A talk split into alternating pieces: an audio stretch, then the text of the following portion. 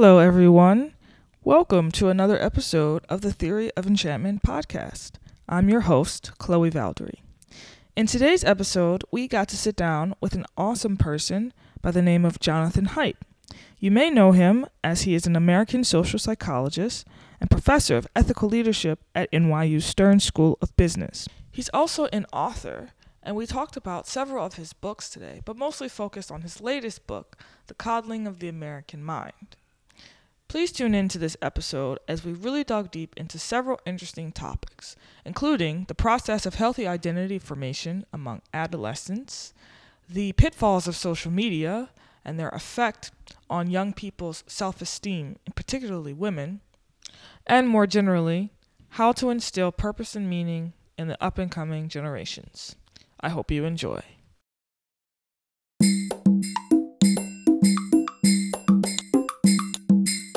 So, hi, Mr. Haidt. How are you? Oh, please call me John. John, how are you? I'm fine. How are you, Chloe? I'm doing well. Thank you for joining the Theory of Enchantment podcast. My pleasure. I first ran across your work uh, a while ago, like a couple years ago, when I first read The Righteous Mind, actually. And um, that was my introduction to your work. And then later on, I went to a talk you did in New York, uh, I, I believe at a church actually. Oh, the Fifth Avenue Baptist Church, perhaps? Yes, Okay. I believe that was the one. And you were, I think the the latest book uh, had just come out, and you were speaking about some of the findings that you had discovered uh, in doing the Mhm. research. So that was my introduction to your work, and I finally recently finished reading The Coddling of the American Mind.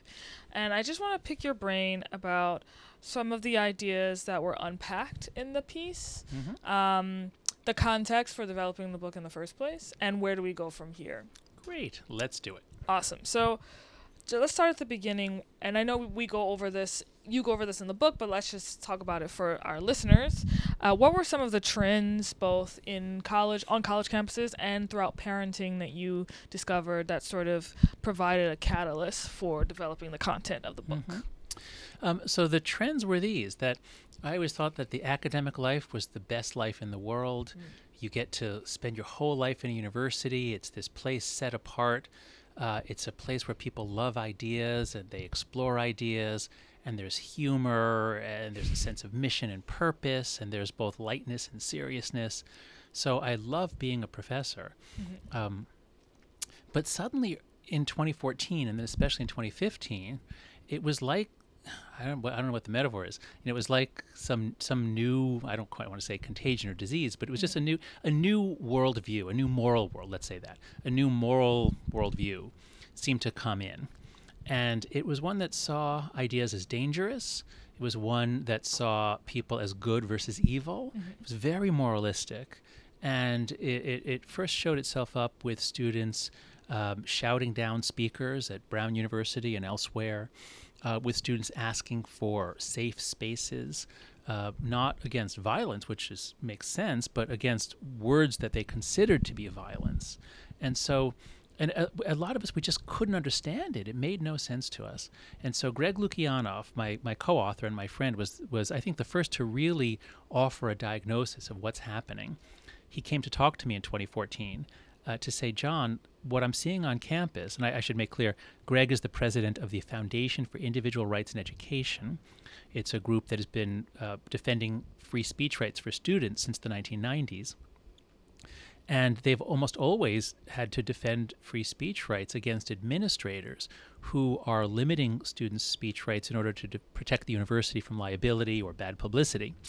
And suddenly in 2014, Greg found that a lot of the speech issues were driven by students who wanted restrictions on speech, books, words, ideas, um, because they thought, or at least the argument they made, was that people would be harmed by these words or books or speakers. And most importantly, what Greg what Greg brought to this is that Greg is prone to depression, uh, and he learned CBT or cognitive behavioral therapy in 2007 when he had a suicidal depression and he made specific plans to kill himself. Um, but he called 911 at the last moment and and hospitalized himself. And when he got out, he learned CBT, and you learn to recognize all these cognitive distortions like catastrophizing, overgeneralizing, black and white thinking. Um, and and so he goes back to his job as the president of FIRE and then suddenly in 2013 2014 he now sees the students doing it. So that's what led to this. It wasn't a gradual shift. It was a sudden from out of nowhere change.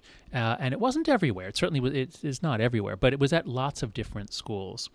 And so um, so that's what led to our original article in the Atlantic in 2015, where we we offered a, a theory of what was happening. Um, and only then afterwards did things get a lot worse uh, uh, in 2015 and through 2017. So that's why Greg and I decided to write the book to really dig in. Like, this is really complicated. What are all the trends that are causing this to happen? And since the publication of this book, have things gotten worse or better in your estimation? So the um, if you if you look at the most spectacular events, that is the shoutdowns, uh, that's what really garnered a lot of uh, press attention, especially right wing media loved this stuff because it really makes universities look bad when you see students shouting to stop someone from speaking. It was really embarrassing for the universities. So there was a lot of that in uh, 2014 through 2017. Uh, and that has gone way down, um, in part because universities have gotten a lot more careful, a lot smarter about it. Uh, also, in part because I think when around the time of the Trump election and his first, when he was first inaugurated, that's when the actual violence happened. So there, there hasn't been much physical violence, thank God. But what physical violence there was on campus around speech was mostly it was at Berkeley and Middlebury and Evergreen and, and a few places, but that was all in the months after Trump. So my point is that the shoutdowns and the violence uh, have have have decreased. So that's very fortunate. But the the the I would say things have gotten worse in the sense that it, it now is much more the norm that you have to really be careful what you say. Okay. And, you know, you can say, of course, we should be more considerate. And there is something to politically correct speech in that we do need to update our language. And the jokes that were okay about gay people or mm-hmm. obese people, you know, it, it is progress to say, no, we don't make jokes about that anymore. So Right. this is complicated. But the general sense that we're walking on eggshells, mm-hmm. that anyone can be called out at any moment, means that we can't trust each other. Mm-hmm. And it's no longer that much fun to be a professor if you can't trust your students, and students can't trust professors, and students can't trust each other. And there are bureaucratic formats, there are bureaucratic innovations that encourage us to report each other. Mm-hmm. There are literally signs in the bathrooms here at, at NYU telling students how to report me or anyone if they are offended. Right. So I want to uh, think a bit uh, about Mr. Greg's uh, insights, bec- which stemmed in part from his engaging with CBT and his depressive episode, um, because I wonder how much of what's happening is the product of a breakdown in healthy identity formation. And I know that you touch upon that in the book, but I wonder if if these have been cycles throughout history. I wonder if there are examples that we can look toward that also show Mhm. breakdown in identity formation. And I know you talk about, for example, witch hunts Yeah. in Salem, Massachusetts, and in the history of America in general. And I wonder if, if there's any sort of wisdom that we can glean from studying what's happening in perhaps, for example, adolescents not feeling a sense of uh, belonging or a sense of uh, a sense of in general purpose. Yes, I think that's a big part of it. Mhm. Um, what so my own research for you know your listeners generally don't know who I am. Um, I'm a social psychologist. I study morality, and m- my research on morality has convinced me or shown me that um, human beings evolved for religion. We are a religious species. Wherever you go, we have religious practices. Rituals are similar. Uh, the sort of the psychology of ritual is very similar. Uh, I'm a big fan of the sociologist Emile Durkheim, who analyzed societies um, in terms of the that groups have a reality, religion functions to strengthen groups. And Durkheim was very wise about the ways that formal religions can satisfy our needs for structure and belonging. Um, but when formal religions uh, retreat, as they were retreating in the late 19th century, early 20th, when he was writing in France, something has to replace them. Mhm. And if, if, if something's not provided, then people will find something. Mhm. And Durkheim gives us the word anomie, which literally means normlessness, anomie, normlessness. Oh, okay. So if you can imagine being part of a society in which there's a general sense of who we are, um, there's a general sense of what's happening because we all watch the same three television networks as happened in the late 20th, mid 20th century. And then you can imagine going into the 21st century where now with social media and the internet, any common fabric, any common understanding is shredded, Mm-hmm. and people can live in different worlds that have nothing to do with each other and don't have a common basis in reality, uh, or shared reality, I should say. So I do think that people feel uh, bereft. By far, the fastest growing category of religion in the United States is spiritual but not religious. What that basically means is people who, who do not see themselves as Christian or Jewish or Muslim necessarily, but are looking for something, a sense of meaning. So I do think that many students have gravitated to political movements, be it around uh, the environment, uh, you know, uh, um, global warming, fighting racism, uh, poverty and inequality. These are all great things to work on. But when you do it with a religious fervor, at least my claim is you're forming a religion around uh, around some proposition or some sacred cause, you cannot think straight about it. You cannot make trade-offs. You cannot examine policies and say, well, what are the costs and my, you know, costs and benefits. So, I do think that that is that is that what you were getting at in terms of like the sort of the the like the need for a sense of purpose. Somewhat. I also think that there's something to be said about the fact that if, so if you were to compare this moment that we're in now to the 60s, for example, Mm. during the civil rights movement, and the way religion played a role in shaping a lot of the uh, rhetoric that was coming from, say, Dr. King, Yeah. the, there was a difference in the sense that religion took the form of making us aware of that we could transcend certain uh, categories, I guess. Whereas today, the categories themselves are the basis of of religious style political movements, and so Mm. it's very different, and it takes on a, centralizing effect Yes. as a result. I know. I think that's crucial. Uh, No, let, let, let's let's really dig into this because I think that's Okay. one of the most interesting aspects of this. Um, so you're right to point out that the 60s was a previous time. There have been two waves of sort of student. a- Well, actually, no. There, so there was the big wave of of campus protest in the 1960s. There was a second wave of sort of, of political correctness in universities in the late 80s, early 90s, but that was as much faculty driven. That was about diversifying the canon and changing the reading list. It wasn't big waves of student protest. So the the the, the huge student protest that we've had in tw- beginning in 2015, um, yes, the precursor was the 60s, but the students then were really tough. They were not saying, um, they were not saying, oh, you know, uh, ban this speaker because it's traumatizing. Mhm. They were saying they did shout down some speakers, but it was it was uh, it was a united campaign for what they saw as justice. It was often Right. anti-racist. So they were tough. They were strong. They made sacrifices, um, and they they came at it with a strong moral conviction, backed up by a, a, a willingness to take risks and sacrifice. Um, whereas the student movements now are characterized more by fragility, or at least self-professed fragility. Um, one, you know, I heard one, one administrator said uh, the students contacted him to ask, well, he said, well, we're going on strike on Friday. I- Is that okay? Do I have your permission, or will I be penalized? And he had to say that, well, you know, I, I think we have a different understanding of what it means to go on strike.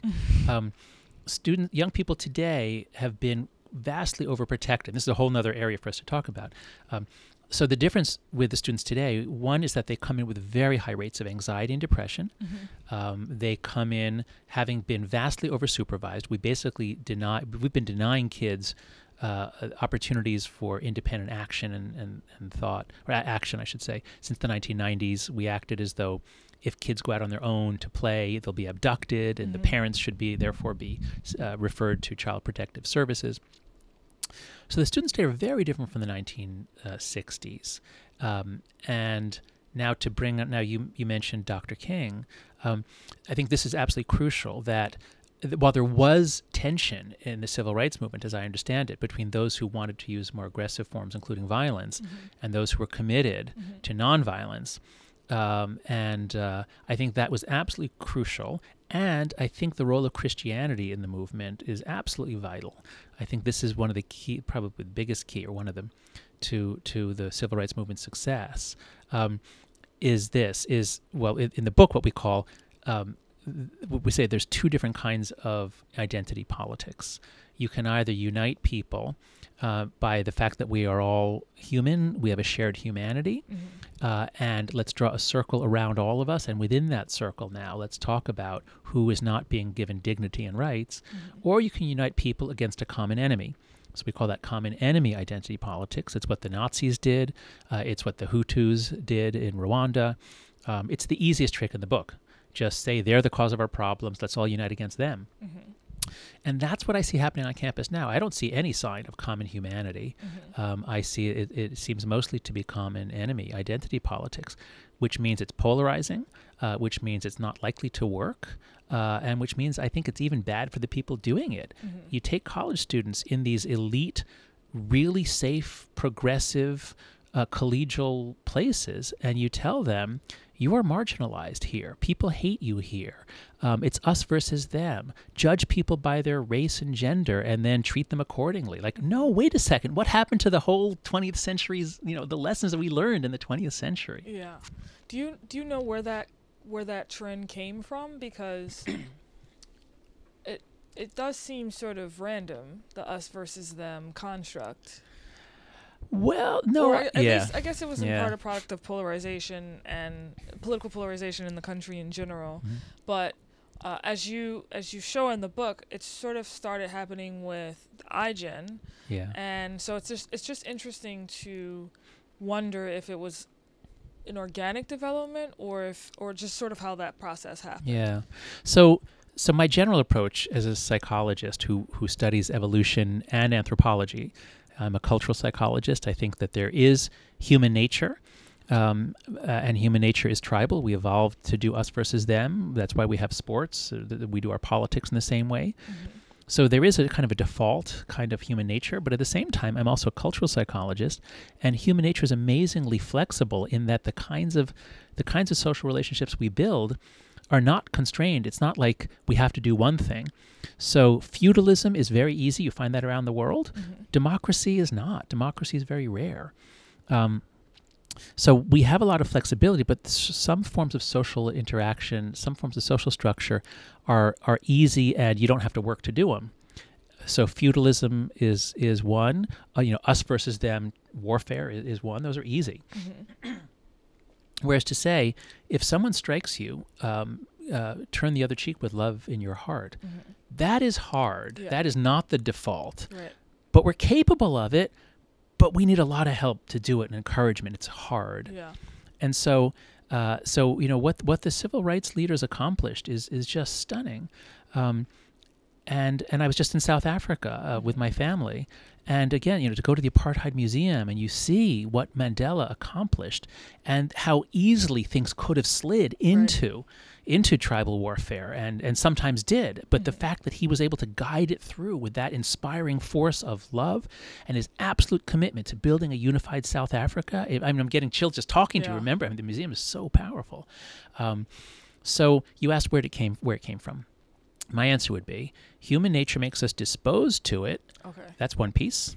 Second piece is rising po- uh, political polarization and rising anger ramps that up. Mhm. Third piece, rising depression and anxiety makes people see more threats in the world. Mhm.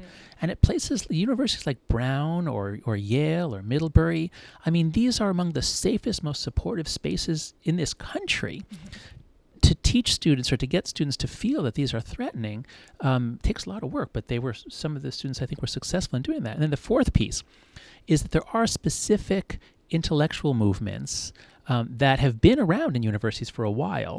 Um, there are certain forms of of thinking. I, I maybe this is a complicated topic for us to discuss here, but it goes by the name of intersectionality as one of Mhm. the names. Um, you know, there are all kinds of intellectual movements that have th- they're based on certain valid insights, but they can be developed in a way that really ramps up the us versus them Mhm. thinking. Mhm. And so, as I see it, there were certain ideas, there were certain departments that really taught students to see everything as power structures. Right. Everything is one group oppressing another. Life is a zero sum battle for control uh, of limited resources. And there are parts of life that are like that. Sure. But in a modern liberal democracy, it's an amazingly rapidly expanding pie, and we're hurting students if we tell them, no, no, don't don't look for cooperative relationships. It's fixed, you know, zero sum. You know, if, if you know, see people as either oppressors or victims. Mhm. So I do think that all these things came together around 2014, 2015 to produce um, a, pr- to produce a student movement that was supported by some elements of the faculty but not others um, on elite university campuses primarily. It was not happening at the community colleges or in most of the country. It's mostly at the elite schools in the Northeast and the West Coast and Chicago and a few other places. Mm-hmm. Um, so it was, I think, a multifactorial causal story that just all came together around 2014, 2015. To what extent do you think that this may be built into or an inevitable sort of bug of the democratic system in the sense that it, once civilizations go through a capitalist phase where industry is booming and you have massive wealth, Mm-hmm. there can be, it seems to me, there can be a, a sense of emptiness Yeah. that is felt by the Yeah. people because there's nothing, there's nothing sort of to aim towards anymore once you quote unquote have everything. And so, how do we deal with that dilemma of freedom? Yeah, th- that is such an interesting idea. Um, there are, I love um, research and theories about like cyclical factors in history or ways that something good, something good can often bring about its own demise. Mm-hmm. And so, as a first pass, I would say um, free market systems are so amazingly powerful in generating wealth. Uh, this was the story of the West, and then you know the the um, the Asian tigers, you know Singapore, Taiwan, Korea, uh, and now even China. And one thing we know from research from the World Value Survey is that as countries achieve prosperity and peace, their values shift in a very predictable direction. It's a wonderful direction, and it's a Mhm. progressive direction. That is, um, the generation that works really hard, the generation that is poor. You know, so my my wife is a Korean American. Her parents were raised during the Korean War, and um, I mean, life was incredibly hard, and the country was dirt poor, and that whole generation has an incredible work ethic. But they didn't care that much about human rights, gay rights, women's rights, the Mhm. environment. I mean, they were coming up from poverty Mm-hmm. and they had an authoritarian government originally. But an amazing thing happens when they once they generate wealth, values change, and the next generation wants democracy. Mm-hmm. They don't want an authoritarian dictator. They begin to care about women's rights, gay rights, animal rights, human rights, the environment. So you get this very consistent movement wherever wealth and safety go up. You get a shift towards these progressive values and towards a more humane life. So that's great. But now your question suggests, well, is it linear or is Right. there is it like okay, you know, when a couple generations get to enjoy that, but are there conditions that undercut that? Yeah. And I think that there are. Um, because I believe that we evolved for religion. We evolved. We have needs to be part of a of a, of a religious or devotional community, um, devoted to something. And as formal religions have lost their hold on us, informal religions can become more powerful. But these informal religions did not evolve over time, so they're often quite inhumane. Mhm. Um, they're not, you know, the Christianity as we have it in America is very, very benign. Mhm. Um, the because you know, se- uh, uh, sects that need to attract adherents evolve over time, and they get very nice. Mhm. So, um, so that's yeah. I, so I do think that we we have a gigantic emptiness uh, Mhm. that we're trying to fill, and we haven't even brought in social media, which tends to shred our trust in almost everything Right. and unite us in small groups uh, that that compete within the group for who can be more outraged. So yes, let's talk a little bit about social media. Uh, I know that there is a there is a quote in the in the book from Facebook's first president, I believe it was, that really made me give Yeah. pause because it was very explicit about the intention to sort of like manipulate human emotion um, and have dopes like, or or adrenaline rushes or dopamine rushes Mhm. be uh, built into the system of Facebook so that we will become addicted to That's sites right. like Facebook. Um, so I know you give a lot of suggestions in terms of raising kids and and um limiting screen time uh, to two hours a day and such. But what role in sort of this conversation about religion and meaning and, Mhm. and spirituality, what role do you think social media plays in that? Because Yeah. I think there are a lot of questions to be asked about adolescence uh, addiction to social media, right? That's right.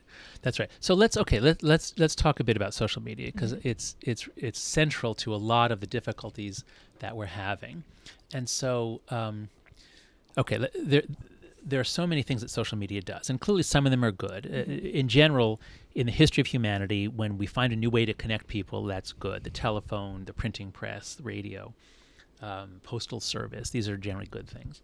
So I don't want to I don't want to make it sound like it's simple. It's not simple, but I think that the two there are several big downsides, and the two big downsides are so vast, Mm-hmm. so big that I think I fear that social media may be incompatible with a successful democracy. Okay. And what I mean by that is this that to have a successful democracy is very, very hard. Um, Plato said that democracy is the second worst form of government because it inevitably decays into tyranny. Um, when you have democracy, literally means rule by the demos, by the people, by the group, the crowd, the mob, even. And so, um, uh, so Athenian democracy, I, I don't know that much about it, so I shouldn't be too specific. But Plato's view was that it's a mess; it doesn't work. And the founding fathers of, of um, the United States read Plato, and they were very clear. They did not want a democracy uh, because they feared that you. And they wrote a lot about faction. You'll always have factions inflamed by passions. You'll have demagogues who just say lies to the people and get them angry, and you, terrible things result. Right. Um, so we don't have uh, uh, this country was not founded as a democracy. It was founded as a republic with certain democratic features, uh, and it was a very carefully balanced contraption to to limit the damage that that that uh, mob passions would do. Bring social media in, you change the fundamental settings of society. There's a passage in the Federalist Papers where they, uh, I forget who, which one wrote it, but it, the gist of it is, well, now you know, people will be inflamed, passions will be inflamed, but because our country is so vast, it will take weeks before the news filters out to the, you know, to the distant parts of the republic. well, that's not true anymore. Yeah. So, in a lot of ways, um, democracy aggravates the long known flaws and problems of, I'm sorry, social media exacerbates the long known problems. You know, metaphor I use is like, you know, imagine if God decided one day to just reach into the universe and triple the gravitational constant. Let's just make gravity three times strong. Let's just see what happens. and what would happen? You and I would instantly we'd fall to the ground Yeah. by the force of gravity. The ceiling would probably cave in on us. Maybe not in a steel building, but in a wooden building, it would all cave in. Yeah. Uh, and within a couple of days or weeks, we'd be sucked into the sun. So Oh, it would, you know, it would not be good. Yeah.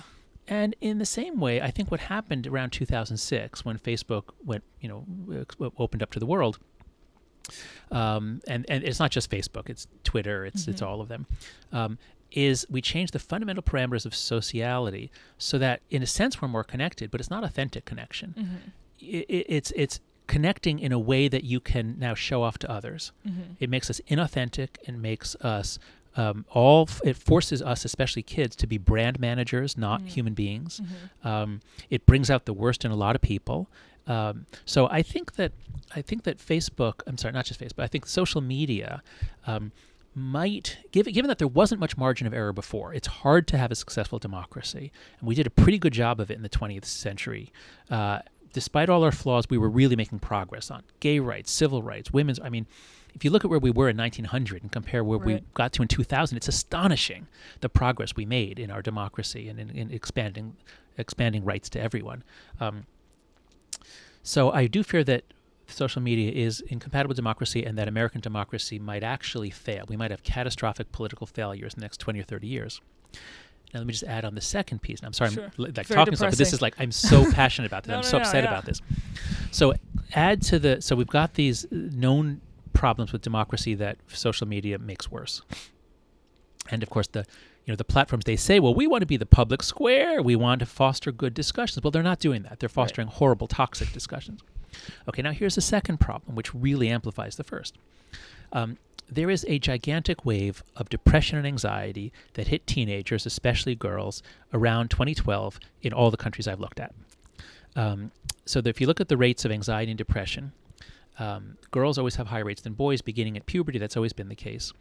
Um, but the rates are relatively stable in general until around 2011, 2012, 2013. And uh, so, if listeners, if you go to uh, thecoddling.com, that's the website for the book, and you go to Solutions Better Mental Health, um, I've been compiling every study I can find, all the statistics I can find from the US, the UK, Australia, Canada, and New Zealand. In all those countries, except New Zealand, New Zealand is three years delayed, but in all the other countries, um, the rate of everything bad for mood disorders for boys goes up sometimes, sometimes not, um, around 2012. For girls, it's like a hockey stick. For girls, it just goes up sharply. Uh, the rate of self harm, the rate at which teenage girls are, are sent to hospitals because they've cut themselves, is up, uh, I think, 70 or 80 percent. No, I'm sorry, I'm getting the numbers confused. For young, for preteen girls, it's up 180 percent. It's nearly tripled. Uh, 10 to 14 year old girls didn't used to cut themselves before 2012, and now in the U.S., Canada, and the U.K., that, that I have numbers from those three countries. The girls go shooting up right around 2012. So it's not something about America. Okay. It's not the Great Recession, Mhm. which would have affected the millennials, not Gen Z. So we should be clear. Um, the the mental health crisis hits Gen Z. Gen Z is kids born in 1996 and later. Mhm. So these these were the kids who got social media in middle school and early high school. The millennials did not get social media until college or maybe the end of high school. Mhm. And I think teenage the teenage years are so hard, and especially for girls. Middle school is awful for most people, but especially girls. Y if you get social media, it just it, it has a lot of effects that are hit girls a lot harder. So I think that um, social media ha- is devastating a generation, especially the girls. Uh, and as these depressed and anxious and more fearful, and more fragile generation, as they enter universities and now the workplace, they're bringing these anxieties. They're not. eh, It's harder for them to cooperate. They see more threats. Mhm. So um, you know, I, I think these two problems are intersecting, and I think the problems of our democracy are going to get worse as we get a generation that is more anxious. Why is there a three-year delay for New Zealand? Two reasons. One is that New Zealand, it's a very isolated country. Um, it's physically far from everything. It's a small country. Um, Australia is a little bit, has traditionally been a little better connected, but both of those countries are, are obviously off the beaten path. Mhm. And if you look at um, uptake of social media, so there's some reason to think that if you look at, at what the crucial thing is, at, at what year did most teenagers begin um, being active on social media every day? In the United States, it's around 2012. Okay. So it, I can't get good stats for the other countries, but anecdotally, it seems as though, in terms of market penetration, you know, when did every when did every teenager get a smartphone? Mhm. Well, you know, America is a little wealthier than the other countries. Um, on average, we're going to get our, our teenagers are going to get smartphones a year or two ahead of Britain, let's say, Sure. and then maybe th- two or three or four years ahead of New Zealand. Sure. That's one thing. The other piece of this, I don't want to dwell too much on social media because the other big piece of this is overprotection. Okay. And so the normal way that kids develop is your parents provide a secure home base. They, they satisfy your attachment needs. But the whole point of that is then you can go off and explore. You go off and you try things without your parents, Mhm. without any adult supervision, ideally. And kids used to do that until the 90s. Mhm. So if you ask, you know, I'm 55. If you ask, uh, what, uh, I- what- how old are, how old are you, if I may ask, or what I'm you? 26. Okay, so you're a millennial. Yeah. When you were, where did you grow up? New Orleans. Okay, so in New Orleans, when you were growing up, at what age could you go out with your friends and no parental supervision? I don't know. 13, maybe 12. Okay, so it, for you it was already pretty late. Yeah. Whereas had you been 10 or 15 years older, it Yeah. probably would have been age 7 or 8. yeah. That's when most people were let out. Or maybe I just don't remember. but well, if you know, you, you know, when you ask people to remember their childhood, like for me, it's like yeah. In third grade, my friend, my friend Krista and I, we would ride our bicycles all over town. Right. We would build forts. We would get in Mhm. rock fights with other groups of kids. Yeah. you know, where we had rules. Like there were rules. It wasn't, you know, Right, that right, right. savage, but it was, but you know, it was a little dangerous. yeah. But we had to judge risk for ourselves, Sure. and we would get in conflicts, but we had to work it out for ourselves. Sure. Whereas my kids, growing up in New York City public schools, they're told on the playground, don't run on the playground because someone might Mhm. get hurt. Uh, if anyone cries, an adult will come over to see what's going on, who did what. They're, they're there to settle things. Right. The kids are being starved of opportunities for conflict. They're being starved of small risks. Mhm. And so that's what we did to kids in America and Canada. It's very clear. Uh, the UK does it a little less, but they're, they're doing it now. Okay. And New Zealand is the only country I found where they still say, let the kids climb trees. In fact, there was like when I was there, I was reading articles, um, you know, like a school will ban tree climbing. but then the parents will say, no, Yeah, yeah, no, yeah. let our kids climb trees. We want them to toughen up. Yeah.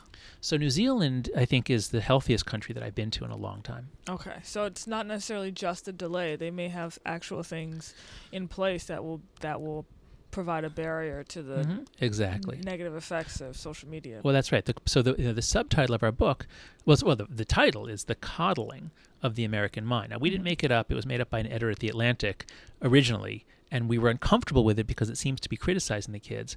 But as we thought about it, coddling means overprotection. If you coddle someone, Mhm. you're you're protecting them. You're uh, saying you don't have to learn the consequences of your behavior. We'll protect you. We'll care for you. So, um, so the coddling is what's happening in a lot of Mhm. Western countries. Now, it's in part just as you get wealthier and have fewer kids, which Mhm. tend to go together. Um, when you you know when I was growing up, there were a number of families with three, four, five kids in them, Mhm. and now they're very few. Mhm. So if you have a lot of kids, they go outside and they play with other kids. right. But now that there aren't that many kids around, and most kids are only, you know, there's one one kid in a family or two mostly. Um, so for a lot of reasons, we are overprotecting our kids. And in New Zealand, they are not coddling their kids. Mhm. They understand anti-fragility. They understand kids need to take risks in order to grow strong. So you give a lot of advice on better parenting tips that would maybe reverse this trend, like free play um, and such. I'm curious though, given the the fact that uh, there's a lack of people are just more reli- less religious in general. Yeah. Probably parents are also less religious in general. But given the fact that we are we are wired to be religious or wired to be spiritual, what advice would you give to parents to fulfill the spiritual needs, which may inevitably arise of their Mm. of their kids? That's a really tough one. I don't have I don't have good advice on that Okay. one. Um, I think it is important for kids to be raised in a world where there there is a strong moral compass, and so um, I know there was a move. I know I noticed when I, my kids were born, I noticed a lot of kids would a lot of parents would say to their kids, not that was right or wrong, but they say, now was that a wise choice or an Mhm. unwise choice? Like there was a hesitancy to use moral language. Mm-hmm. Um, so I, th- I think kids need to be raised in a in a stable moral world with a sense that there is right and wrong. I think um, sort of moral relativism or an idea that well it's up to you and Right. whatever you want is bad for kids. Um, it's hard to do that on your own. Kids by the time they're seven, eight, or nine are paying much more attention. They're learning more from outside the family than from inside. So it's very it's very hard to make a decision yourself and just raise your kids a certain way. Uh, it's often said that the two main ways you influence your kids are one, you give them their genes, and that that shapes a lot of their personality, and two, you pick the community in which they grow up in, and then that shapes a lot of their values. Um, so you want to look for a, a healthy community. Um, you know, research shows stable communities with high rates of marriage are really Mhm. good for kids, and Mhm. places that are more unstable are, are less good for kids. Mm-hmm. Um, but I don't know how to fill that spiritual hole. Okay. What I can say, I can give some very specific advice about social media, Mm-hmm. Um, which is what I've learned both in writing the book and since then, is it's not screen time per se, which is so bad. Um, it's specifically social media is really what what is damaging the girls in particular. Okay. So. So I think um, I think no kid should have a social media account until they're 16. Mhm. Now I understand 16 is uh, I- I'm you know I think eventually we'll get there because I think the evidence that it's causing depression, anxiety, self-harm and suicide is getting pretty strong. So I think eventually we'll have regulation to get there. But for now, at least what I'm focused on is get it out of middle schools. Don't let any kid have a social media account until they're in high school. Mhm. Um, just get it out of middle schools entirely. So I would urge anyone listening to this, if you have kids, do not let them have a social media account until they're done with eighth grade. And it'll be hard for you to do this, but if you talk with the principal of your school, they all know, they all see the problems. Um, talk with them, try to get them to make the suggestion to the other parents. Talk with the parents of your kids' friends, because if there's a few kids who are off social media, then your kid can stay off. But if your kid's the Oh, only one, it's very painful. It's very difficult. Well, it's interesting because my I have little sisters and they're 14 years old and they're Okay. twins, and my parents, my parents did not give them, did not allow them to have a cell phone. The only way they communicate is through email, and um, or the only social sort of Mhm. platform they do is through email. And it's interesting to see them to notice their like excitement about email because it's the only Mm, social mhm. platform they have. Yeah. And so when they first got their emails, they were so excited. I don't remember being that excited when I first got my email. That's right. We get jaded. We, we, we you know we take things for granted. Yeah. Um, so um, you know again, those who have kids, my suggestion. W- so, but let me tell tell me this about your your your siblings. Are they allowed out? Are they allowed to like go places if they don't have a cell phone? Okay. At what age were they allowed out? I don't know, but I, I, I don't know the answer to that actually. Okay. But I think younger than us, than myself okay. actually. Good. So my Good. parents got better at that, I think. Okay. so there's a so what I did with my daughter, uh, who's now nine, uh, because she wanted to be more independent. Uh, but living in New York City, which is actually quite safe, but you still you, you you panic if your kid doesn't come home when they said they're going to come home. Mhm. So there's this wonderful product. It's called the Gizmo. It was called the Gizmo Watch, or the Gizmo Gadget. But it's a it's a it's a it's a watch that is just a telephone that calls three numbers. Mhm. And I got that for my daughter, and it's fantastic because I can send her out on errands, and she has this little watch, and I can actually track it. I can see on a map. So I never have to panic. I never have to worry. I know where she is. And, you know, she goes out to buy something and there's some problem. She calls me, Daddy, what do I do? You know, now, of course, maybe she should just work it out herself. Maybe I'm still helicoptering here. But at least um, um, being in touch with your kid, if you're giving them independence, is, is a good thing. Mhm. Uh, but this, but but keeping her off social media is a really good thing. Do you think there's any connection between the negative effects of social media and some of the uh, mass shootings we've seen over the past few months? Well, yes, clearly. Um, what we I should say clearly we don't know, but what we what seems to be the case is that these mass shooters, especially those who leave manifestos, generally are they're now in an ecosystem of ideas that concentrates white supremacist, violent, racist ideology. Um, I'm, I'm collaborating with a wonderful researcher at the University of Southern California named Morteza Dehghani. And he and his lab did this amazing research project. They looked at tweets from uh, Baltimore. There was a time in Baltimore when there were there were protests that turned violent, and they looked at tweets and they were able to figure out from the content of the tweets which hours were more likely to have arrests. Mm. When did things get more violent? And the cool thing they discovered is it's not just tweets that show that a person sees this as a moral conflict. Mhm. That's necessary to have because a lot of violence is morally motivated. It is you are fighting what you think is evil, Mhm. and you are standing up for good, and sometimes that requires force. Uh, and so, you know, protesters for civil rights, protesters for um, you know national freedom movements, and racists who think their country is being overrun by foreigners. All of these are moral sentiments. I don't mean to say they're right. I mean to Mhm. say they're motivated by the same psychology, by the psychology of morality. Mhm. What Morteza found is that it's not just seeing it in moral terms. The other crucial factor is the perception that everyone in your network sees it the same way. And so if you're in a social network where people are saying, well, you know, immigration has some bad things, but also some good things. Well, Right. you know, th- it's going to be a lot harder to say, well, yeah, let's kill them. Right. Whereas if you're in a network in which people say, well, they're invading, and then someone says, yeah, and they're out producing us. Yeah, they're you know they're coming here to have their anchor babies or whatever it is they say. Um, it's that perception of uniformity that seems to push a lot of men, especially, into violence. So I think you know again, it's too, a little too early to say, but it seems quite likely that the mere existence of a place like 8chan or before or 4chan, all these places, um, if not for those, these shootings quite probably would not have happened. So do you think that perhaps the the idea behind kicking off some of these folks from mainstream social media platforms might be ill-advised because of that because it forces Yeah. a self-selecting group of people that's all the same to be in one on one particular platform. Yeah, that is possible. So this is really a, a crucial empirical question, and empirical just means we need evidence. It's a mm-hmm. factual matter. It's not a matter of opinion. So, you know, and this goes back the the long debate over free speech in the United States. We've always said you're allowed to hate people. It's not illegal to hate people, and if you want to say that you hate someone, we're not going to arrest you. Whereas in Europe and in Canada, they have hate speech laws. You can be arrested Mhm. for saying things. And there's been a long debate as to which one is which one actually, you know, if you push people underground, make them feel like victims, well, boy, are they now energized. Right. So I don't know what the answer to that question was before social media. Mhm. And it's possible that with social media, the answer is now very different. I don't know which Right. way. So the process you're suggesting that if you if, if we're quick to ban people from Facebook and Twitter, do they just then migrate onto other platforms that concentrate hate and validate this their narrative? That seems quite possible. Mhm. So if we are in a world in which it is not possible to shut down 8chan or other formats, if we're in a world where it's not possible to shut them down, then I think we have to think uh, very carefully about about this. On the other hand, you know, YouTube is a very powerful recruitment tool. It was true for ISIS and it's true for, for the white supremacist movements. So, you know, it's like, do we let? I just don't know. I don't know, but I'm hopeful that there are a lot of researchers in psychology and media studies who are trying to figure out that that question.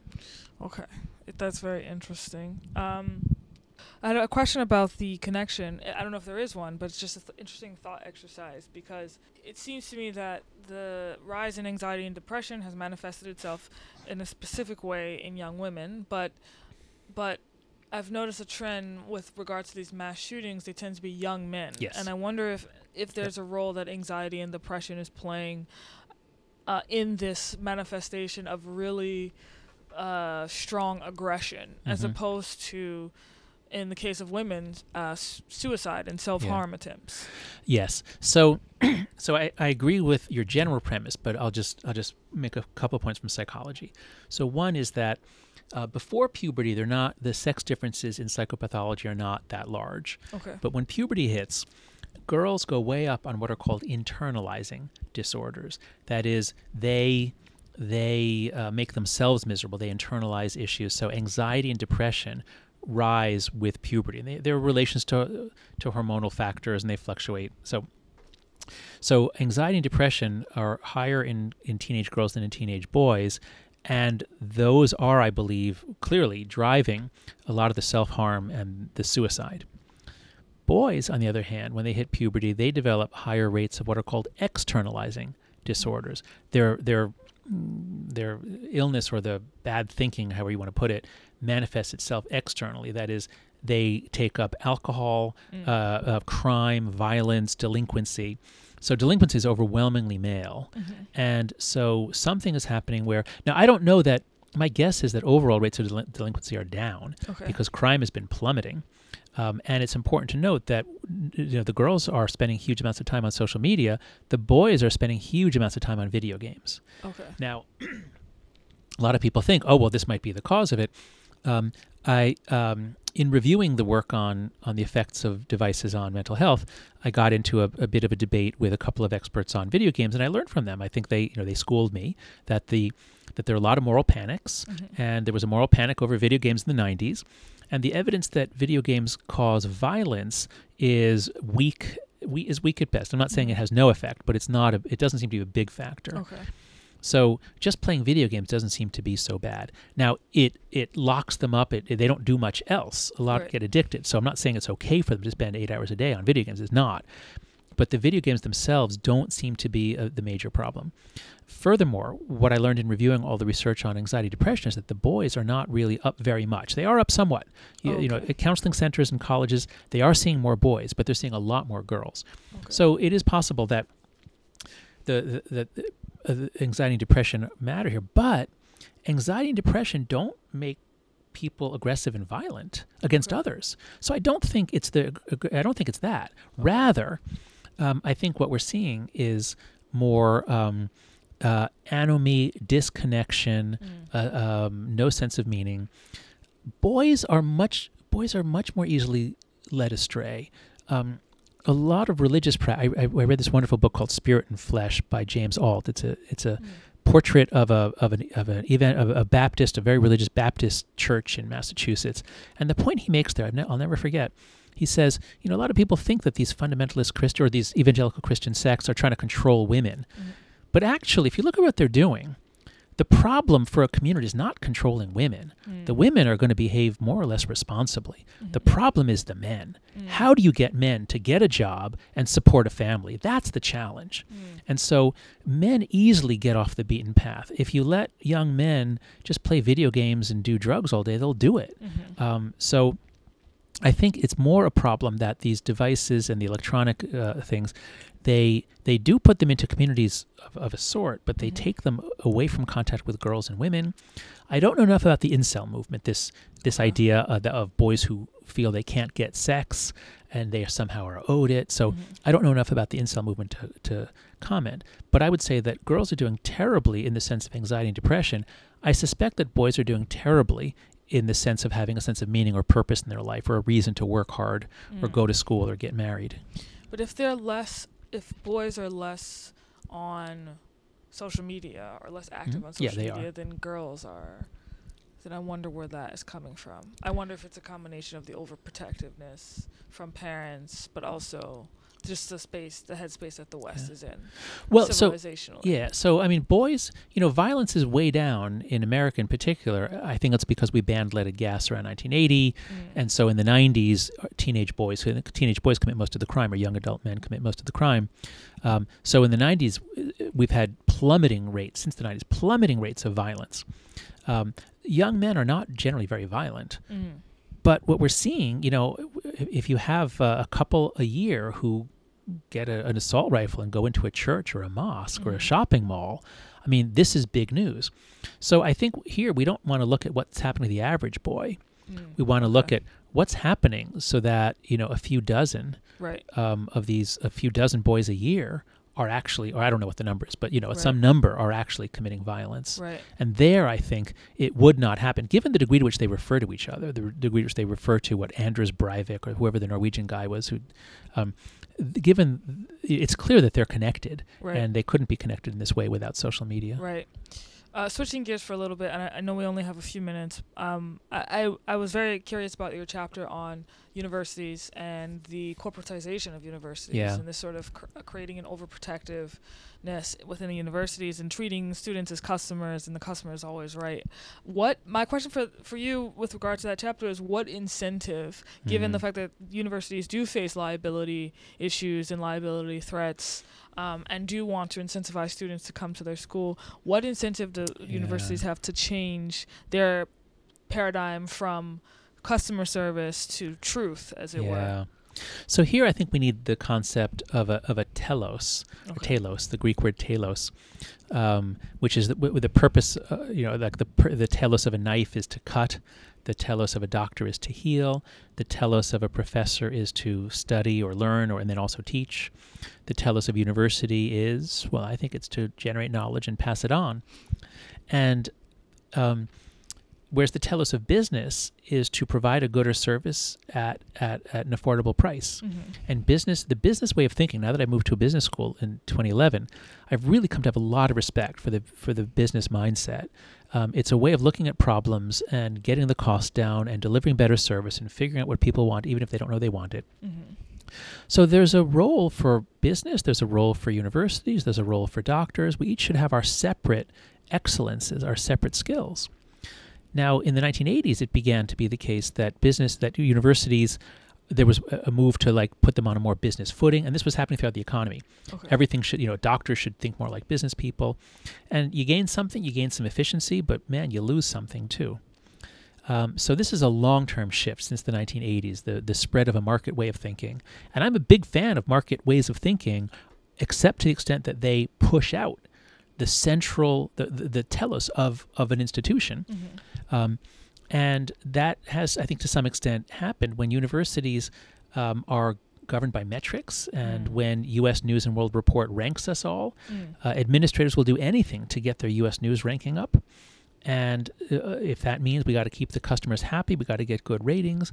Um, so, in a whole variety of ways, universities are these complex institutions with different incentives pulling different people in different directions, and there's a fair level of incoherence. Mm. Uh, there's still great scholarship going on, and, and, and there's still many great classroom teachers, and people still enjoy college. So, you know, it's uh, I don't want to overstate our problems, Sure. um, but I do I do see a lack of people standing up for academic values nowadays. People are afraid of bad publicity. People are afraid to say no to students, especially student movements or student groups, and I think that we end up compromising a lot of our values.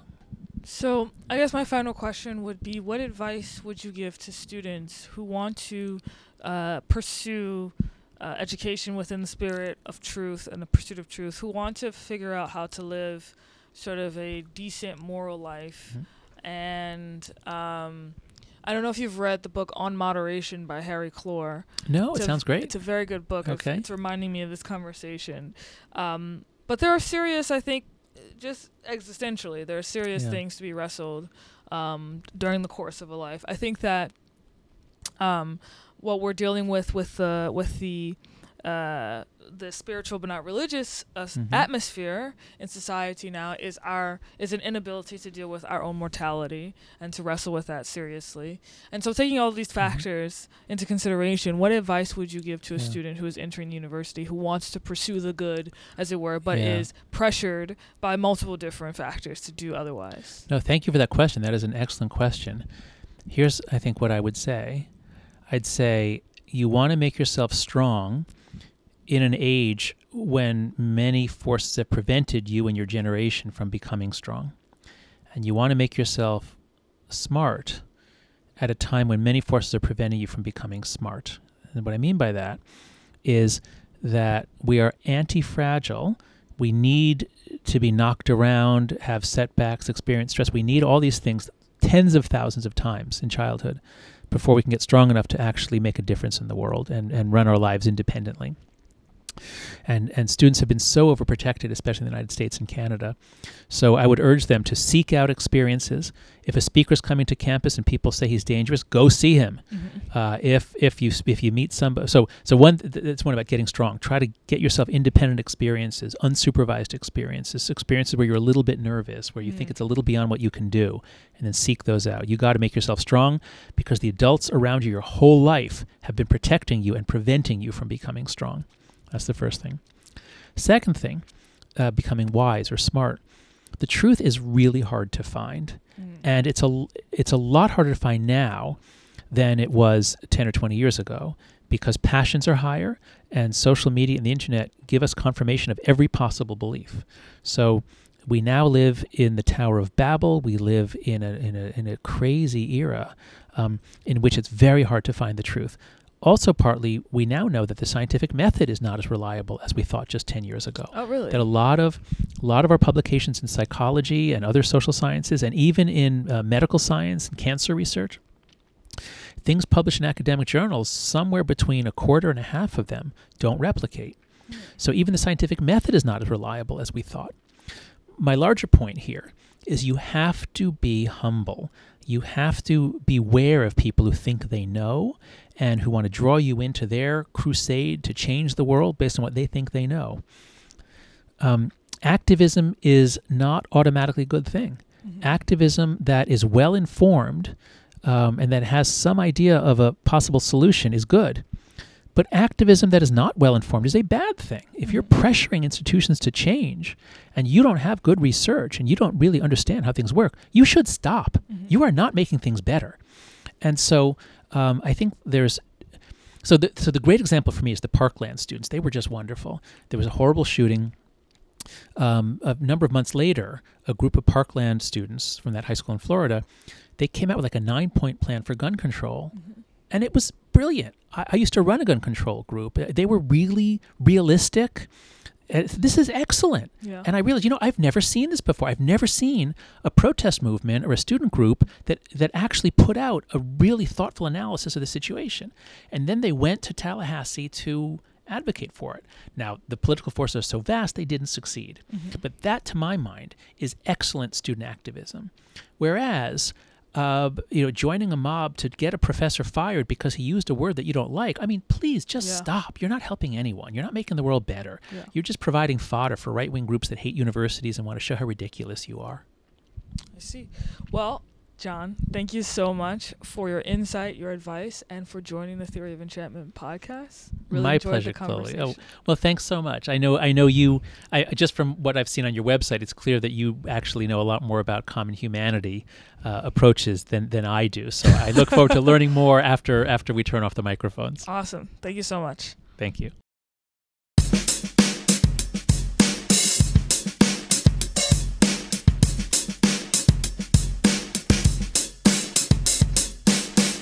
The quote of the day comes from Toni Morrison. Let me tell you about love. That silly word you believe is about whether you like somebody, or whether somebody likes you, or whether you can put up with somebody in order to get something or someplace you want.